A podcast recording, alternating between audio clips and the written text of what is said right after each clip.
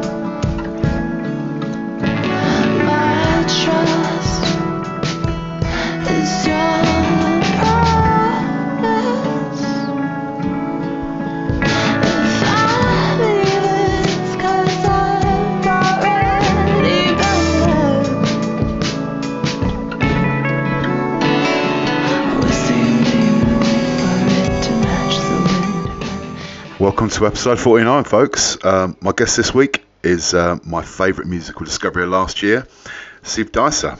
Uh, her album Dreamhouse is a legit amalgamation of early Portishead's um, incredible dream pop and Spirit of Eden era talk talk. I mean, come on, what's not to love about that?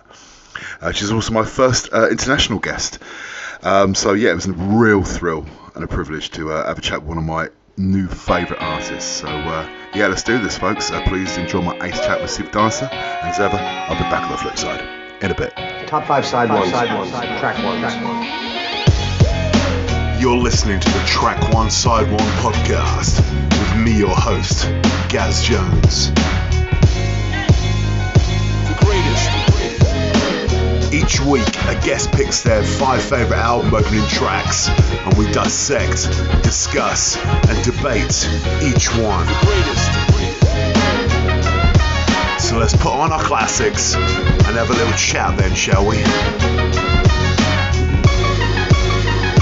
And we are live, people. Um, joining me, and um, it gives me great pleasure to say this. Um, we have my first ever international guest. We have Siv Disa. Good afternoon, good evening. How are you? I'm doing well. How are you? I'm all right. I'm all right. It's um, it's, it's going to be interesting to see how, because obviously this is my first international kind of um, guest on the show. Um, be interested to see uh, like working my way around time delays. Yeah. I should I should do my very best not to get excited and jump all over the amazing things you're about to say. So I'll try anyway.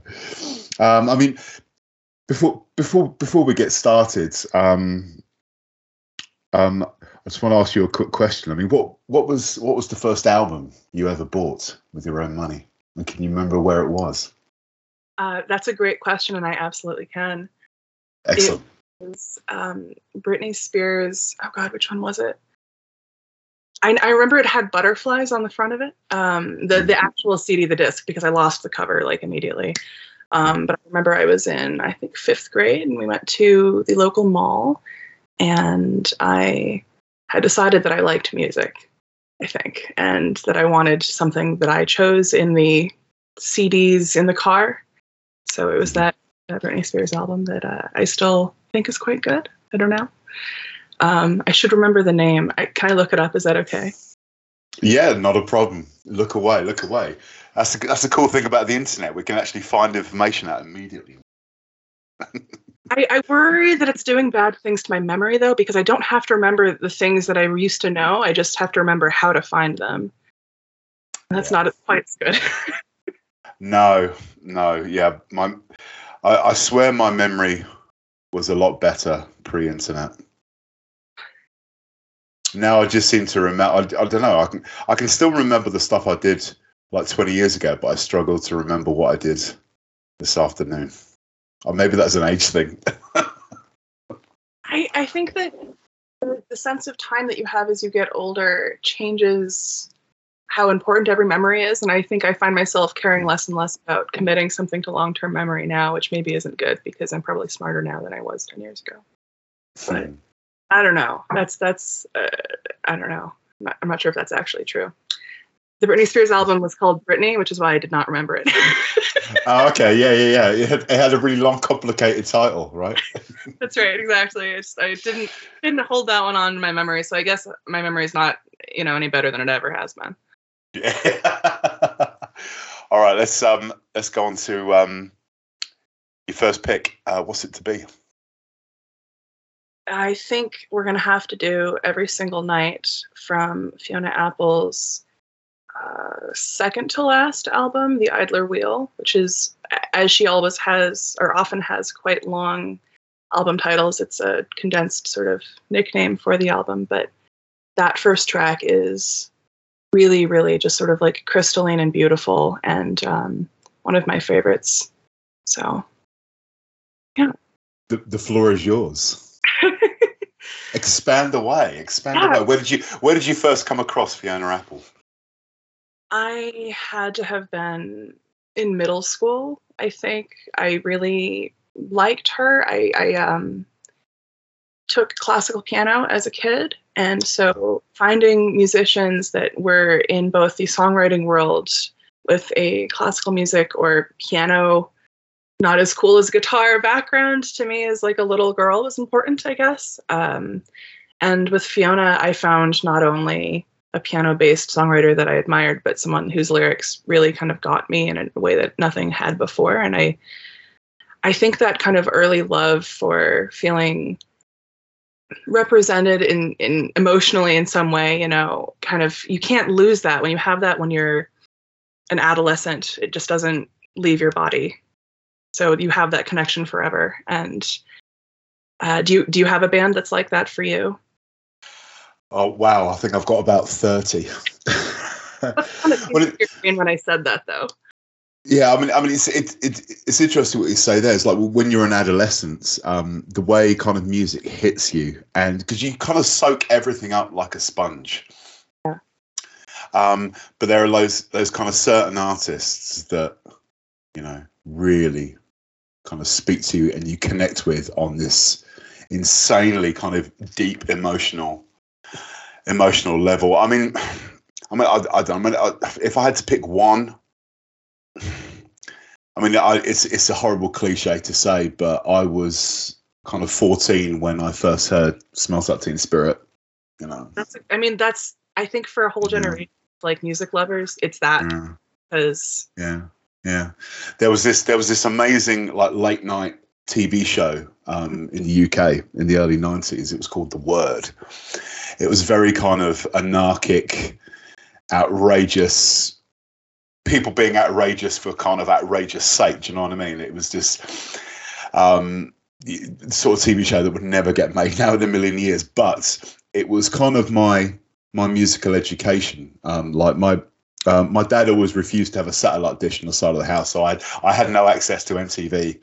You know, um, so but the words whoever booked the bands for that show, it was the amount of bands I got into through that show, be it uh, you know Nirvana, um, Oasis, uh, Rage Against the Machine, Sepultura, um, and I. I, I it, especially, I mean, Rage Against Machine is another kind of perfect example of something that kind of spoke to me in a way that, yeah, you know, it, it, taps into this thing which you can't quite kind of quantify or explain. Yeah. You know, when when you're when you're an adolescent, but you know, I, I feel very fortunate to, excuse me, kind of be the age that I was back then and being exposed to all this kind of stuff. Mm-hmm. Um, a good period of music, I feel like, for a, a genuine expression of, I don't know, all of the turbulent emotions that yeah just feel like naturally hormone wise and yeah. life wise. So you, you got it. You got a good decade there. You know. Yeah, I certainly did. Thanks. It, it, excuse me. It's nice to hear someone else say that to me because I usually bore the pants off everyone about. Let's talk about the '90s again. They were great. yeah, I mean Fiona. You know, she she came to be known in the '90s. So I I, I yeah, for sure. maybe that was a little bit, but before my time, I definitely went back to that. You know, when I was like mm. teenager. I mean, didn't her last album? Didn't she get the Grammy? Yeah, finally. Last. Yeah, yeah. Was, um, yeah, I think uh, like part of her acceptance speech kind of went viral. I think, I remember right. Did it? I she I mean, yeah, younger, like her first sort of like VMA, I want to say. Um, she got for for for criminal. She had the whole like "this world is bullshit" speech of like you shouldn't listen. to That was oh, is that what it was from? I, I could have. I, I thought. I, yeah, I thought that was from a Grammy speech. Sorry, right? no, no, speech. Yeah, yeah. sorry. we we could just talk about Fiona Apple for for an hour if you wanted, but I don't know what to say. Oh, amazing. Um, I mean, you, I mean, you- you touched on something um, just now, which I, I sort of wanted to go into a bit more. I mean, like, um, I'd be interested to know about this, the time period when you were you were teaching young children how to play piano by day, Yeah. and uh, by night you were you were playing sad songs in bars. I mean, Yeah. f- f- f- firstly, um, what sad songs were you playing? and What was the bar like? I'm interested. Well, this this would have started in Boston. So I started going by Siv Disa, which is Disa is my middle name, because I didn't want online to have a link between my professional name, Siv Anderson, and my sad songs about drinking too much and like making bad decisions with my you know entire life, really. Uh, so you know it was kind of a divide. Uh that would have been in boston. There was quite a bit of turbulence after finishing my undergrad sort of time i started teaching immediately and i was like i was 20 because i Wow. did sort of an early college thing so I, I graduated early and then kind of no one knew how old i was so i got hired as if i was a, a real adult but i felt very much like i was just a you know like two children in a trench coat and uh, I was trying to be an a good role model to people that I wanted to think. I don't know. Was I? They, I wanted to think people to think that I was more together than I actually was, and I was kind of like taking that out. I think on or venting that out by playing in in dive bars because that was what was available as I didn't have any connections or know anything about the music business. So just started, you know, started somewhere. The Lizard Lounge in Cambridge, Mass. had a great open mic. I hope they still do. And from there, I met some people, and they told me about other cool places to play and house shows and that sort of thing. And the songs that I were pl- I was playing were mostly my own, um, and and they tend to be on on the uh, you know if you've heard my album on on the sadder side of life. you know, it's it's what I have to say, I guess. when I'm happy, I don't write music, so you know, Same. yeah. uh, track track number two. Let's see where we're going. What's it to be? What are we going for? I think it's got to be the Four Tops. Uh, reach out. Oh yeah. I think of when I think of best kind of openers, I think of Motown quite a bit because the way that those albums were structured was the hit right away, and then like second potential hit right after that, get you into the record immediately. And Reach Out is such a beautiful song that I I don't know, it's timeless and I love it. I mean Motown. That especially that period of Motown. Um, I, I I'm a I'm a sucker for joyous pop music and those kind of singles from that era like reach out like dancing in the streets um, get ready by the temptations it's just it, it they're, they're absolutely timeless you know these songs are getting on to you know best part of 60 year old now and they all sound absolute box fresh as a daisy Oh yeah. and they're kind of everyone knows these songs. You could play any of these songs in any kind of nightclub, wherever you were DJing, you could drop reach out, I'll be there, and the crowd would just lose their minds. And see, like like like for me, there was um like I, I first became aware of the Four Tops in I think it was about 1988. There was there was this film. Um, I mean, this kind of dates it from the time because the, the lead actor in the film was Phil Collins, Okay. the Phil Collins, yeah. Um, and it, it was all about um, a dramatization of um, this crime in the 60s called the Great Train Robbery, where th- you know, this bunch of criminals kind of you know stole millions of pounds um, uh, off one of the night trains, um, not too far away actually from where I live right now, as it turns out. Um, but on the soundtrack, there was a lot of kind of 60s songs and um, but there was a four top song like written specifically for the film. And like when i when i was like nine or ten when this film came out and these songs were everywhere. Um, it was a song called Loco in Acapulco. And like when i was like nine years old that was like my all-time favorite song. I thought i thought they were new bands until i saw them on like um like ba- back in the day in this country. Like every thursday night there would be like the there would be a tv show called top of the pops Yeah, yeah, I've heard of it. yeah, which you know, it was kind of like you know a rundown. It would have people mime in the studio miming along to big hits, you know, and uh, I, cause I I only ever, ever knew this song from hearing it on the radio. This by this band called the Four Tops, and then I was seeing them on this TV show doing this hit, and and you know, I was it was like, oh, they're four old men. All right, I had no idea. Uh, um, but it kind of it was that song that started my absolute undying love of of Motown. You, I I think that that's really funny because I similarly got into Motown when I was a kid. Um, it was one of the it was I think like a, a Supremes like anthology collection that my, my parents had the CDs of, and I obviously went through all of their music and decided what was listenable and what was garbage.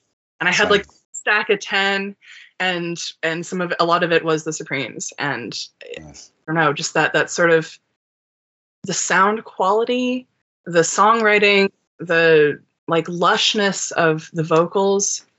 Um, I don't think that it's. I, I- I don't know. I, I what you said is like fresh as it is, like out still super listenable and Yeah.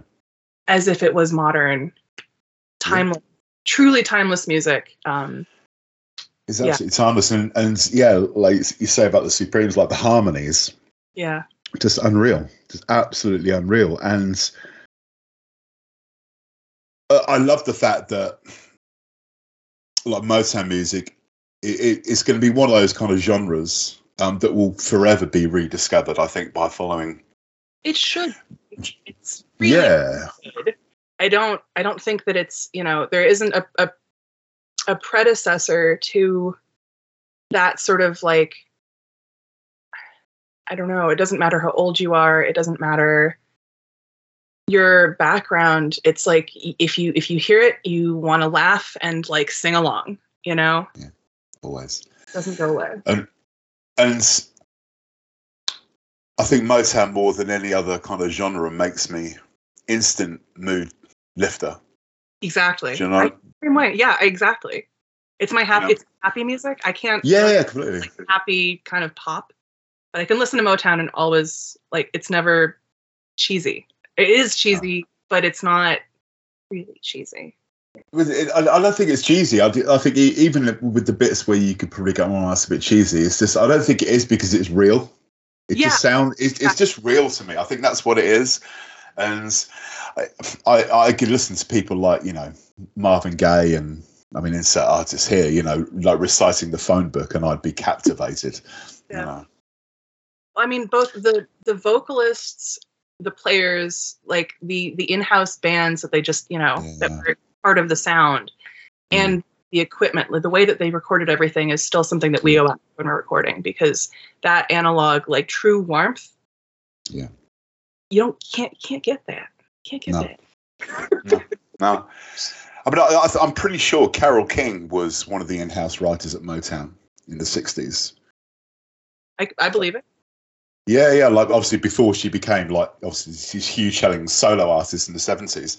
I'm pretty sure that yeah, she she kind of co-wrote um like an ins- you know most of the big kind of Motown bangers that we all know. You know, Carole King was was part of that in-house kind of rising team, and, and the songs they churned out, it was, yeah, absolutely outrageous. I mean, if if you've never listened to to Motown, I mean, you know, anyone out there that's listening to this, if you haven't listened to Motown, why are you listening to a music podcast? Go away. I have no interest in you. We're not going to be friends. All right. um, I mean, wh- when was um, when was the moment when you realised you actually wanted to kind of, you know, follow your own path and make your own music and do this as a kind of as a thing? Mm. You know, can you kind of sort of pinpoint that sort of time, or, or was there like was there a particular moment when you were like, yeah, this is what I want to do? I think that there were kind of two periods of figuring out the directions that I was going. The first was quite early, I think by so I, I left home when I was 15. And to do that I had to kind of decide what I wanted to get into in the school that I went to. Yeah. Um, and I even at that point I, I it was music. So my my application I had songs that I'd written and I submitted those as these are my this is what I'm doing. I don't know what kind of music I want to get into. I don't know what this really means for my future, but it's music. And then I spent, I don't know, seven years like not really letting anyone hear my music at all and recording phone memos to myself of songs to remember them, forgetting them, losing notebooks full of, I don't know, I don't know how many songs I wrote that I for, like forgotten and lost um, from that period. And then when I was about 22, I got out of a uh, rocky relationship that had kind of kept me from my creative life and kind of inhibited being able to reach out to to make, to make friends in in in the creative world that I wanted to be in. And so a part of leaving that relationship was a decision of, you know, sink or swim. Are you gonna is this going to be your life or are you gonna actually pursue what you want to pursue? and not hold yourself back. And so I decided to go with me. And from then it was, you know, you went through this annoying, kind of difficult, terrible period of getting out of this situation. And if you don't pursue it now, then why did you even do that? So then I felt like I owed it to myself to actually do what I wanted to do and not just kind of be in standby indefinitely. Wow. some that's some pretty fucking inspiring stuff right there. Wow. Thanks. I, don't know that, that long to live, and I I always think of life now as kind of experience to experience, um, not in a way that means that I don't care about like the long the the the big picture, but just in terms of don't wait to be the person that you want to be, or don't wait to experience the things that you want because if you're not experiencing them now what are you experiencing? What is your actual feeling you know while you're alive? So. Track track track, track number three Siv. where are we going i think we're going to go with uh, stone milker which is from vulnicura uh, by bjork and uh, Bjork is someone that I got into much more after after having decided to move to Iceland, which I did pretty recently. Oh. Bjork actually went to my gym, so she, you know, she was around. Wow. Okay. Well, at the same time. yeah, yeah, I saw her sometimes. She had this like kind of yeah. big, don't know, like pod coat that she would come in because Iceland is very cold, as as as yeah. you if. the clues the clues in the name clues in the yeah clues it's right there you know yeah. um i mean wh- when did you kind of first come across bjork bjork when i was in college i think i got i got more into discovering music from the artists that i'd already decided i liked so from Fiona Apple, a the, the, obvious, you know, kind of next steps would be like Tori Amos, PJ Harvey, Bjork as well. And I got into her sort of earlier stuff like Post, which is a beautiful album. Yeah. That's The my Sugar- favorite. Yeah, it's it, that that is a beautiful album. Um, but in when I was living in Iceland, I got into her more recent stuff because I was there for a, uh master's degree in composition, and so I was really getting into instrumentation and thinking about arrangements from a very granular sort of perspective. So Bjork was someone that obviously her her writing style is so fascinating and and her collaborations have been so inspiring um i i actually saw her live when i was living there with Wow. she had this this series at harpa which is the iceland sort of music hall in reykjavik and she had a, a series of really really beautiful concerts um, with with local you know Ice, icelandic world class musicians um, that i was lucky enough to see but yeah Wow. I mean, I, I first, um, again, showing my age, but I, I first got into, again, going back to um, The Word, the TV show I was talking about earlier, the first time I became aware of Bjork was when she was still in the Sugar Cubes. yeah Um, and the, stuff. I don't, I don't, I don't think people listen to them enough anymore. But it's like I think you should come back around to it after listening to like 2023 Bjork. You know, Mm, mm. good. It's good. Oh, it's amazing. I mean, they they they they, they had a, a a few kind of like bona fide hits in this country. Um, or one, one of them being called "Hit." I think that Yeah. was the song that I saw them doing, doing on the words, and um, this wasn't supposed to happen. Yeah, yeah. um, yeah, just oh, and she she was she was kind of like tabloid front page news in this country for a while in the mid '90s. It was kind of surreal because she she was going out with um um what was his name Gold, do you remember Goldie, the drum and bass DJ. I, I'm not. I don't think I'm familiar. No, fair. Um, um, th- th- they were kind of like like you know tabloid fodder, front page news. I think she she had like a big kind of meltdown at, at an airport and stuff like this. And uh, but I don't give I don't give a crap about all of that. She's just kind of she she's one of those kind of rare artists. That's, I mean, she's an absolute kind of artist and is so fucking punk rock because she always does what she wants Yeah, absolutely. fuck the rest of them, you know. And it's it's it's so it's so she does done so many different things. You know. yeah, more- yeah, it's almost like a chameleon, you know. Yeah.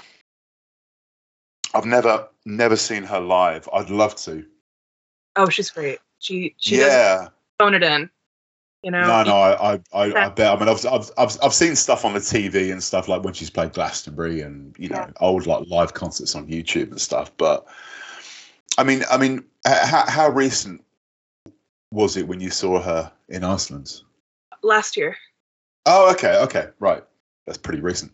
Yeah. I mean, did, did she did does she play like any of the early stuff anymore?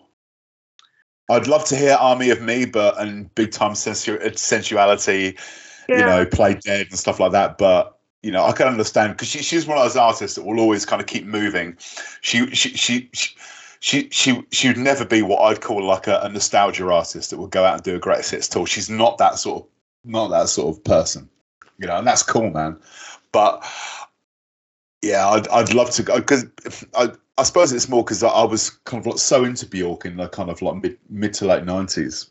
Mm. Um, I remember when debut came out and it was like it was a huge kind of deal. It was a ma- it was a massive album in this country, and um, but I I haven't kind of sort of listened to much of what she's done over the last kind of ten years, which is a bit shameful of me, really. So, you know, what I'd- what I'd love you to do for me, if, if you could sort of find the time, is to make me like a playlist of I certainly Yeah. could. that'd be that that would be incredible because yeah, I kind of look through the back catalogue and I'm like, damn, there's about there's about ten albums that I haven't heard. Much to my shame. Do you do you find that you consume music as albums, or do you will you like hone in on a song and then just hear that on repeat? Like, how do you consume music? I are you interviewing me now? I like this. I'm sorry. no, no, this is great. This is great. This is great. I love it. I love it. I love it. I, I love it. I'm curious. I don't know. Yeah, yeah, yeah, yeah. yeah. Um, I mean, I I try so hard to listen to an album from start to finish. Mhm. Whether that's um, I mean, I uh, I drive a van for a living. Um, I'm a DHL kind of courier driver. Um, so music's on all all day in the van. Yeah. Um, yeah. but I've I very try you know I, I try so hard to kind of listen to an album. I'll start it at track one, Mhm. and just and just kind of work my way. I you know when I start kind of picking and choosing on you know iTunes or the albums I've got on my phone, I, I I sort of give myself a little kind of you know slap on the wrist and go no. No, no, no, no, no, no, no, no, no, no. You need to listen. Start on track one, because it's it's it, it, it's something I, I wanted to talk to you about. I mean, does like the um, do you obsess over kind of you know the sequencing of like you know track orders and things like? Is, is an album still like an important thing to you? I, to me, to me personally, yes. Yeah.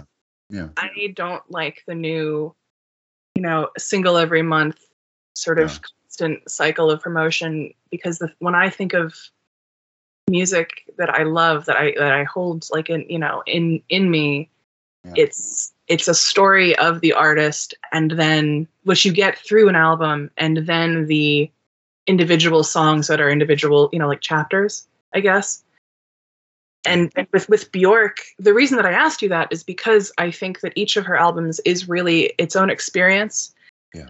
i personally really like Vulnicura um i don't know if it's i don't think it's her her one of her more well-known i mean you know bjork is just kind of well-known period but of Yeah. her albums it's not one that is maybe a go-to for everyone but it's quite beautiful and there is a strings version because she yeah so you um not every single song on Vulnicura the um full production album uh full production version but a most of them i want to say 7 or 8 out of you know like 11 or 12 or something like that are just just for strings on that um in that version and it's quite beautiful um because you really kind of if you go in first hearing the string version and then going into the studio album, I think you get a much different feeling for where she was. Um, because it was, I think, her dealing with a, a breakup at the time and kind of processing all of these things from start to finish of the album.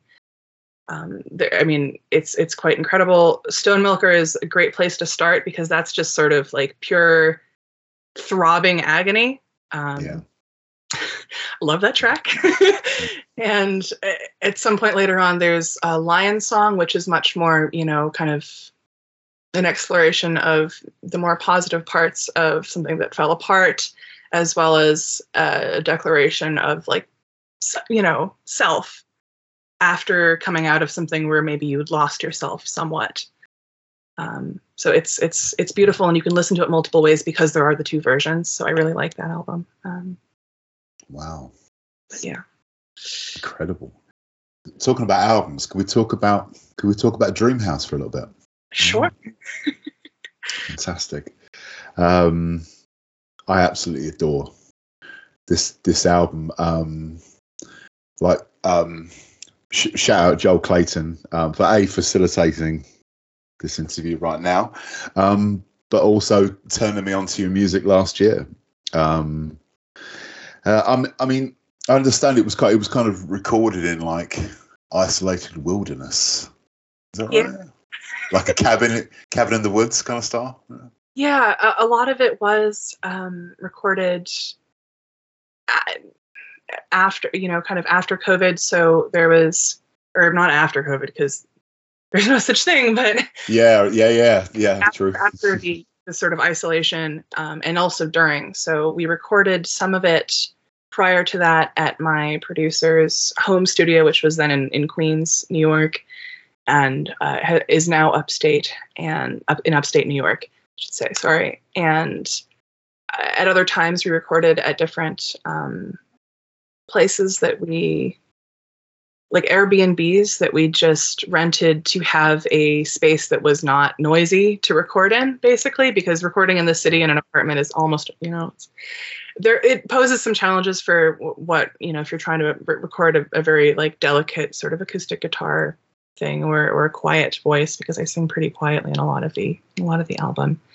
Yeah. And it it really kind of morphed as we went be- because we couldn't record together for a, a, a big chunk of you know 2020 obviously. Um, and i started getting more into the production side of things which i'm really glad about um, because it's given it gave me a lot more control over the contours of what we were creating um, and and being an equal with sam a little bit more. Sam from sam and the sea who uh, is is my producer and uh, close person in my life and uh, yeah i don't know i'm sorry I'm, I'm rambling a little bit now because it's easy No, no, no, no. This is this is great. This is great. um, yeah, recording it was was a, an experience for sure, and I, I think a lot of artists felt that way during 2020. Yeah, I mean, I, mean, I was going to say. I mean, what was it like being a musician in you know fr- from like the end of March? Well, it was the end of March in this country um, where everything went Yeah, down. Um, I, I actually, I, I actually DJ'd. Uh, I was DJing in a club like the night before it all happened. that's wild. That was mad. It was like, it, it was almost like you could tell everyone was out for one last mad night out Yeah, because I've never seen that club that busy before. It was crazy. It was absolutely crazy.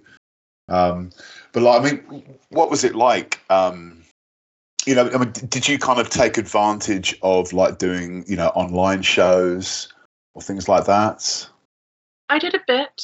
I think earlier on, maybe in the the spring slash early summer of 2020, there was more of a push for that sort of thing when we were all trying to really keep morale up and and feel like we were still connected. Yeah.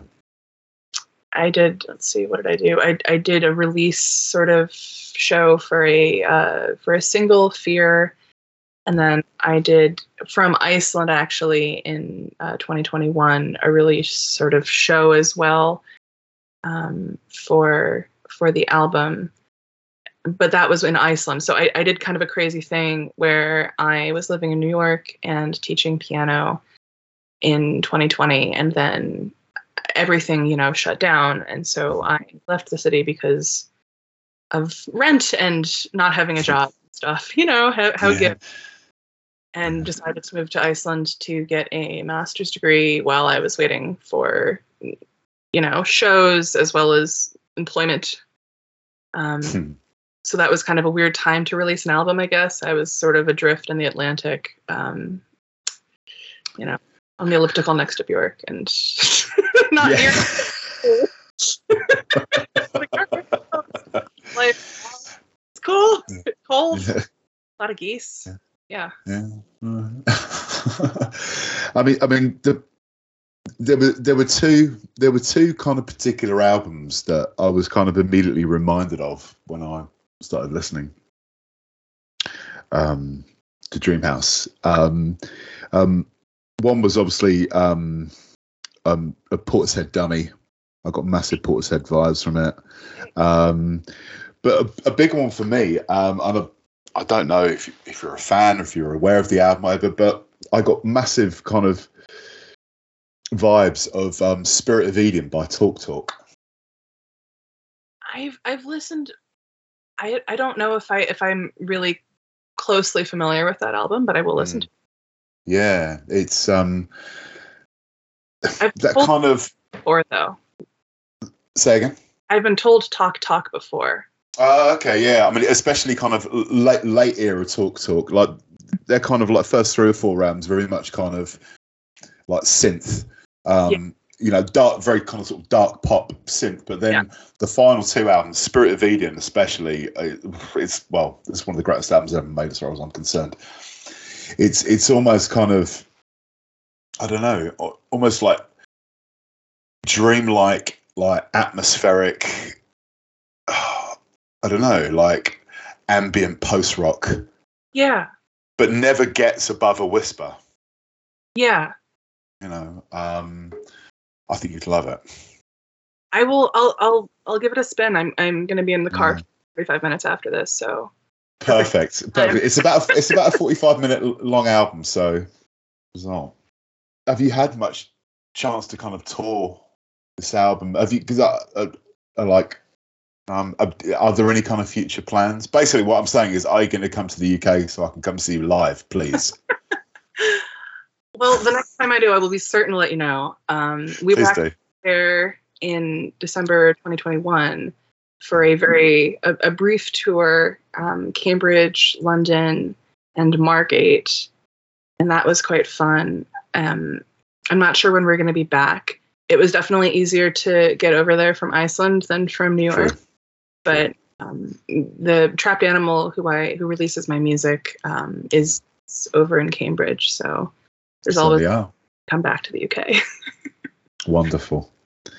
Because uh, yeah, I'll be there. I'll be there front and center. Because uh, yeah, seriously, people. I mean, I'll put a, I'll put a link to um, like Spotify and and Trapped Animal links and blah blah blah in the show notes down because you know I implore everyone out there to listen to listen to this album. I want more people to hear it. I don't want it. I don't want this to be my as, as selfish as I want to be and say, yeah, this is my secret little thing that no one else is allowed to listen to. This this needs to be heard, Steve, because I think this is an absolute work of beauty. I adore it. That means a lot. It's it's Mm. You know, I, I I think that the releasing music when there's such saturation, you know, after everyone's kind of been in their little recording hole for all of 2020 and most of 2021, not touring and everything. Yeah. There's been so much music that I I can't even keep up with the artists that I like and what they're releasing. So I understand, Yeah. you know, I don't know how hard it is to get into new things that is that you that you you know don't have some familiar Yeah. one. Yeah, no, I know. I know. You you kind of bombarded with, especially you know when you- go on iTunes or Spotify, YouTube, whatever, however you get your music, you kind of bombarded with. You put something on, and then all of a sudden you're like, "Oh, if you like this, listen to this, try this. You must try this. Recommended artist and all this." It's like, mm, I don't know. I, I kind of wish, you know, I, I long for a simpler time when people, I don't know, would make you a mixtape. Yeah, I know. I know. I just sound like an old man shouting at clouds, but oh no, I think there's something to that, you know. I think so too because I, I I think that you're removing the human element of connection when it's AI, and then you know I I've heard some great things from Spotify's suggestions, but I don't have a, a reason to remember why I heard the song. It's just kind of in a you know in a vacuum without a context and Yeah. other songs that I, I heard, you know, and like ten years ago when when friends would be would turn me on to something, you know, of like, oh well, we're we're, we're in in the dorm room, like ha, you know, having a glass of wine, and I'm gonna put this song on to try to impress you because it's one of the five cool songs that I know so far in life, you know. yeah. that that matters more later. Yeah, I was, I was, I was going to say exactly the same thing. It's like when, when, when, when good friends of mine who know my music taste and what I'm into, if they recommend me something, oh, you know, Gaz will like this, Gaz will love this, you know, where people send you YouTube links or whatever. Um, th- that's kind of stuff I'll tend to remember a lot more than, yeah, AI telling me that, oh, you like the national, for example, you know, you might like this, Yeah. which is a heck of a segue into. should we talk about your next choice? Absolutely. Uh, number four, Cardinal Song from Sad Songs for Dirty Lovers by The National, one of my favorite bands. That's one of my all-time favorite album titles as well. Yeah, right? It's uh, it's ballsy. yeah, I I don't know. I I can I can't get away from the lyrics that Matt, their singer, comes up with.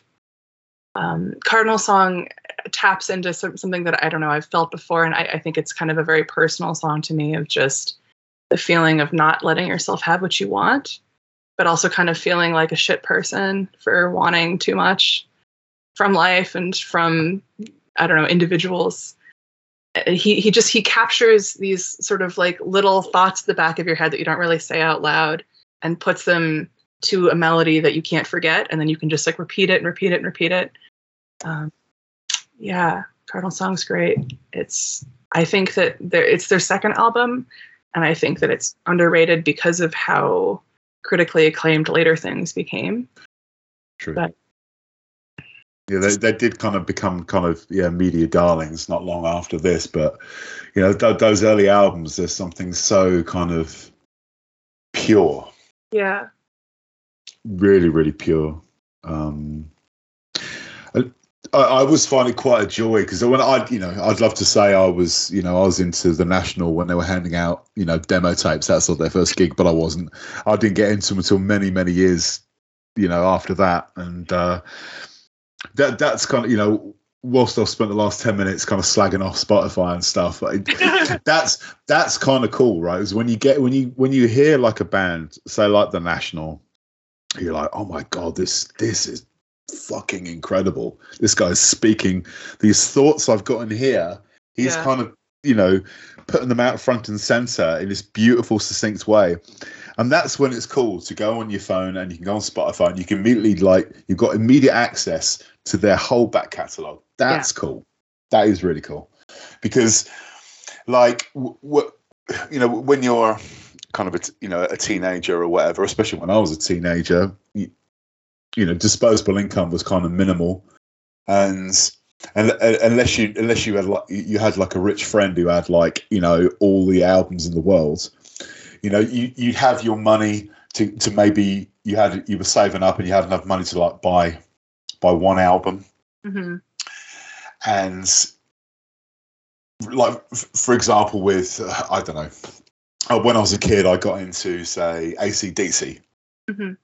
and you know vast back catalogue. And you go into the shop and you've got money to buy one acdc album. It's like well, which one do i buy? I don't know. Which one- Whichever you know.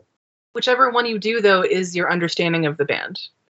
You yeah. what no yeah That's- very true very true yeah very true um but i think that's you know that's kind of it i mean it, well i mean i know there's kind of two sides to the argument like i mean it, it's awesome you, you have all this instant access to like all this music Mhm. but there are people like i've, I've got i've got a 13 year old son Mhm. and he will he will always known music to be this free thing Yeah.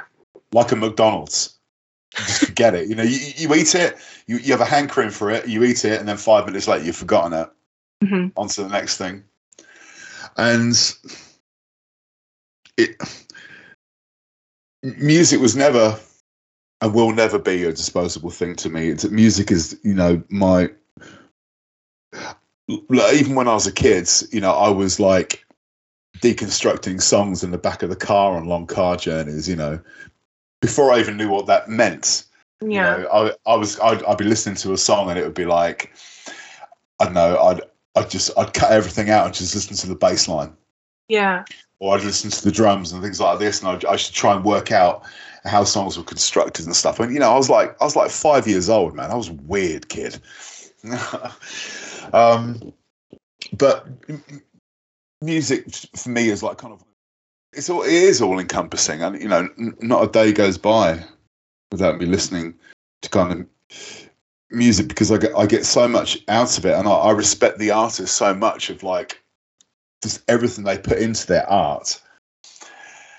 And I, I, I, I, heard something quite interesting earlier. There's a guy I follow on YouTube. He's great. Um, guy called Justin Hawkins, and he was talking about like like back in the day, the tours would basically um, promote the album. Now, albums are used as to promote the tours. Exactly. Yeah. That's really Mm. true. It's almost like you know, there's not enough ways for artists to make money and actually be able to support themselves as musicians or something crazy like that. Yeah, yeah, right. And I don't think that's at all, hardly ever at all. yeah. um, but but, I, I mean, I, well, I, I don't know it as a fact, but I, I can, I could pretty much say it's the right thing. Like back in the day, like album sales would find would would subsidize tours. Exactly. You know, Yeah. that's why. Like now, I mean, there's that. I can't remember what it's called now. There's like there's like a festival in the desert, I think, like in California, that's been announced for like late this year. It's called called Power Trip. Power trip. Yeah, and it's like I mean, the, you know the lineup. I mean, it's all it's just you know the rock dinosaurs. You know, it's ACDC, Iron Maiden, Guns N' Roses, um, Ozzy Os, Ozzy Osbourne. I thought he retired again last year, but whatever, right? Um, and like, a lot- a someone, someone posted like the um, you know the ticket prices, and it's like it's like thousands of dollars. And on top of that, there was one piece. It, it said like the price, you know, because it's all tiered pricing and stuff. This dynamic ticket pricing now and stuff. Um, but there was a thing on there called a convenience fee. Mm. Can you shed any light on what the fuck is a convenience fee? Does that mean you got to pay if you need to go to the toilet? You know, because convenient at your convenience. I, I don't know. It kind of confuses me. But the convenience fee was like fifty dollars. There, there's always an additional fee. I, I think that uh, I don't know. I mean, there, there was that that recent thing with uh, Ticketmaster, and I don't I don't remember who was it. Do you do you remember reading about this? Um, which artist? Oh, was that recent? Was that recently? I think it was Robert Smith from The Cure, wasn't it? yeah, yeah, exactly. Yeah. Um, Where it just kind of shed some light on uh, the disparity of experiences between you know going to a concert 30 years ago versus going to a concert now um, and the the culture around it i feel like because it's so much sort of streaming first no money for musicians from from you know the release of their music touring as the necessary sustenance of a band like i don't know. I think it's it's changed how we consume music because i think that it was it it, it used to be more about the the social connection of we all like this artist. We're all going to the show you know an hour away. We're all driving there for this one experience to get to really hear everything. We want to hear and and be together. And I, I don't know. The prohibitive prices now it's it's it's not like that. It's an experience to say that you've gone to and not an experience that necessarily brings people together in the same way kids can't afford Yeah. to go you can't you know what i mean you can't go and then like discover a new band in the same way if you want to go see the artists that are on the radio Yeah. i don't know I mean, it's, it's, it's m- music should be for all. It shouldn't be for this like privileged little club Yeah. of people. Like, like, like, kind of perfect example of that is like when I used to go to like uh, alternative festivals, uh, the Reading Festival, um, like back in the nineties and the early noughties. Um, you know, and I, I'd be, you know, be bands like, you know, Beastie Boys, Prodigy, um, you know, Metallica, all this kind of stuff. You know, it was great. It was amazing. I'm so glad I went to festivals because I sure as hell can't afford them now. But the thing was, I remember going to festivals like when I was a teenager, and and people would say to me, "Oh, we, oh, oh, you're going to a festival? Oh, you dirty little grunger? Oh, you know," and yeah and you know, like it was, it was the weird people and the freaks that used to go to festivals. Now, it's the beautiful people with their 10 million Instagram followers, and and they go. The only reason they're going, they're not going because you know they've always wanted to see, I don't know, the original Misfits lineup or something, or at the drive-in reunion gig or something. They're going for the for the click, you know, click on the camera and the experience, and it's not. They're not going to kind of have that shared moment of being in that field with fifty thousand people losing their fucking minds. right exactly it's it's uh it's a different way of experiencing life through a very you know a, a, a 9 by 16 sort of you know 15 second video I, I don't I, I I don't know what it's like for for kids that have never known another way to experience media but it, it is hard to get my head around So I don't know that being a culture at concerts. Not to say that it's true though for every concert. I mean, you know, I go to smaller shows or I have gone to smaller shows not as recently because I don't I don't live in in in close proximity to those things anymore currently. But uh, I don't know, friends shows, friends of friends, or like that kind of one step up from the people that you know. Do you know what I mean? Shows Yeah. retain that sort of community, but it's it's not as as it's not the predominant sort of concert culture anymore. And that's that's a shame because something has been taken away from the experience of discovering music i feel like and the wonder that comes along with it that got people like you and me into music to begin with is like that sort of oh this matters. This is a part of life that feels like vital and new and like you know like it can go to something else. Seriously, I, I, I, I could talk about this for for hours and hours and hours. I really could because you know it's it's it's something it's something I feel incredibly kind of passionate about, and it it always makes me sad when like obviously you know venues are closing left, right, and centre, and the what and the only venues the few venues that are left. Um, I mean, Cambridge is a perfect example for that. You know, the few venues that are left, like when I when I was playing in a band with Joel like twenty odd years ago, there was about 12 places to play in Cambridge, 12 dive bars, shit little venues that were ace, that were brilliant to play, so much fun. And, you know, the few that are left now, all they book really are tribute acts. And I get it. It's it's a, it's a purely business decision because who, it, like uh, like the Portland Arms, for example, you know they regularly book. There's this Daft Punk tribute band, yeah, which, which I've you know, um, and and kind of bizarre. Just guys in a crash helmet pressing play. I, I, I don't know, but yeah, cool. I love Daft Punk, but I'm not sure if I want to go see a tribute of Daft Punk. But but I, I can understand why they would book that because who would go and see that? It'd be people in the late 30s, early 40s with disposable money. They're all going to put about 50 quid over the bar. Right. And, and I get it, you know, and it's, but I, you know, I, I genuinely hope that there are still kids out there who are going to be picking up the guitar, playing the drums, getting in a room with their mates and bashing out a really bad version of, you know, lithium or yeah. something like that. Do you know what I mean? Or, you know, doing a really god awful cover of Killing in the Name of. I don't care. I don't care if it's bad. Just as long as you're playing, man. Just it's play. necessary step to being good, you know, and if there's not room for that, then we don't get to the next sort of what could this person offer when they have the skills to offer something that we actually want to hear. yeah, exactly. Right. Let's bring it home. Let's talk about okay. your final track. Last track, uh, 23 by Blonde Redhead from their album 23, um, which I think is a strong move. You're telling us what to listen to. It's in the name. Going for it. It's the first track. Can't miss it. It's a great track. Uh, it's, um, huh. yeah. Um, I mean, you sent you sent through you kind you kind of list, and uh, I, I, was going I was going down, down the list, and I, I'd never heard One Head Redhead before, but I listened to it three times on the bounce. Oh yeah. Completely contradicting myself earlier that no, Gaz, you listen to albums start to finish. said, well, I didn't with this one. I did, did this.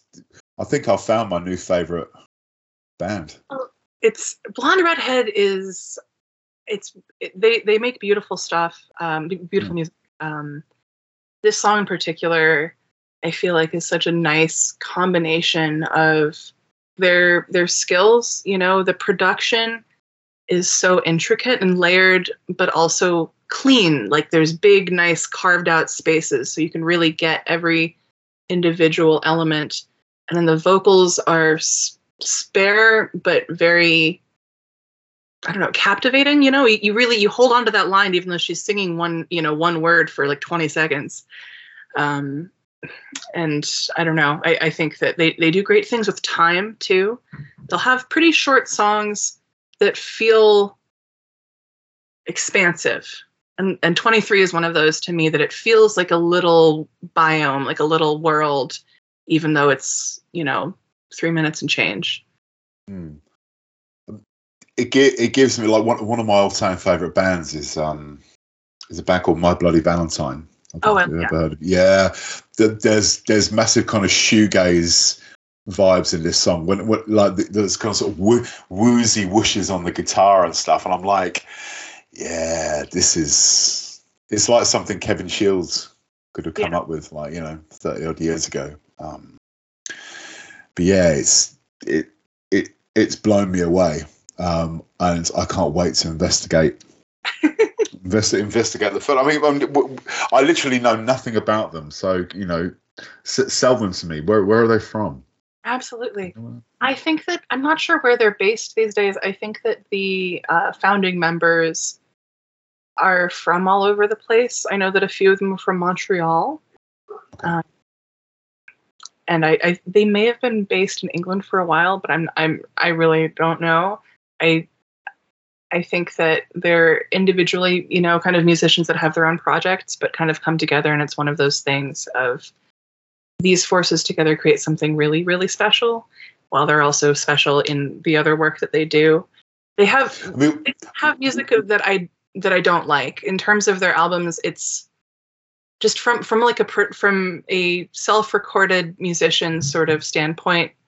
When I look to music that I think of as this is teaching me what I want to do, I listen to Blonde Redhead because their production and their their balance. So not not only I don't know, their mixing and, and their mixes and all of that, which are quite inventive sometimes, but also their arrangements and the risks and like the, the jumps that they're willing to take. It reminds me quite a bit of Portishead, Massive Attack, that sort of thing, which I really like. And those are also influences in my music. But Blonde Redhead was something that I, I discovered more relatively more recently, like in the past few years. Um, Sam, my producer, actually turned me on to them, and 23 that that one song I must have listened to when I heard it the first time. Kind of just like pressed the repeat button, didn't listen to something else for I don't know a few days, a few weeks. Like it was, but one of those that gets in your brain and like stays with you until you've it consumed it enough that it's just in your head. So, I don't. I think that's an absolutely beautiful way to finish. Siv Disa, thank you so much. Thanks so much for having me. This has been really a really fun chat. I always love talking about music, and uh, I, I've really appreciated the opportunity to do that. And there we go. Cheers, Siv, for picking some amazing tunes. Uh, all first time picks yet again and uh, bringing the ace conversation. Nice one. And uh, yeah, as I said before, I implore you all to check out her album Dream House. It was released in 2021 by the best indie label in the land, Trapped Animal Records.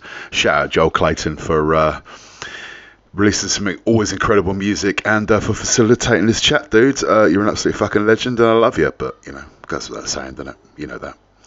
Uh, so, next episode is episode 50. Woo! And it's my turn, people.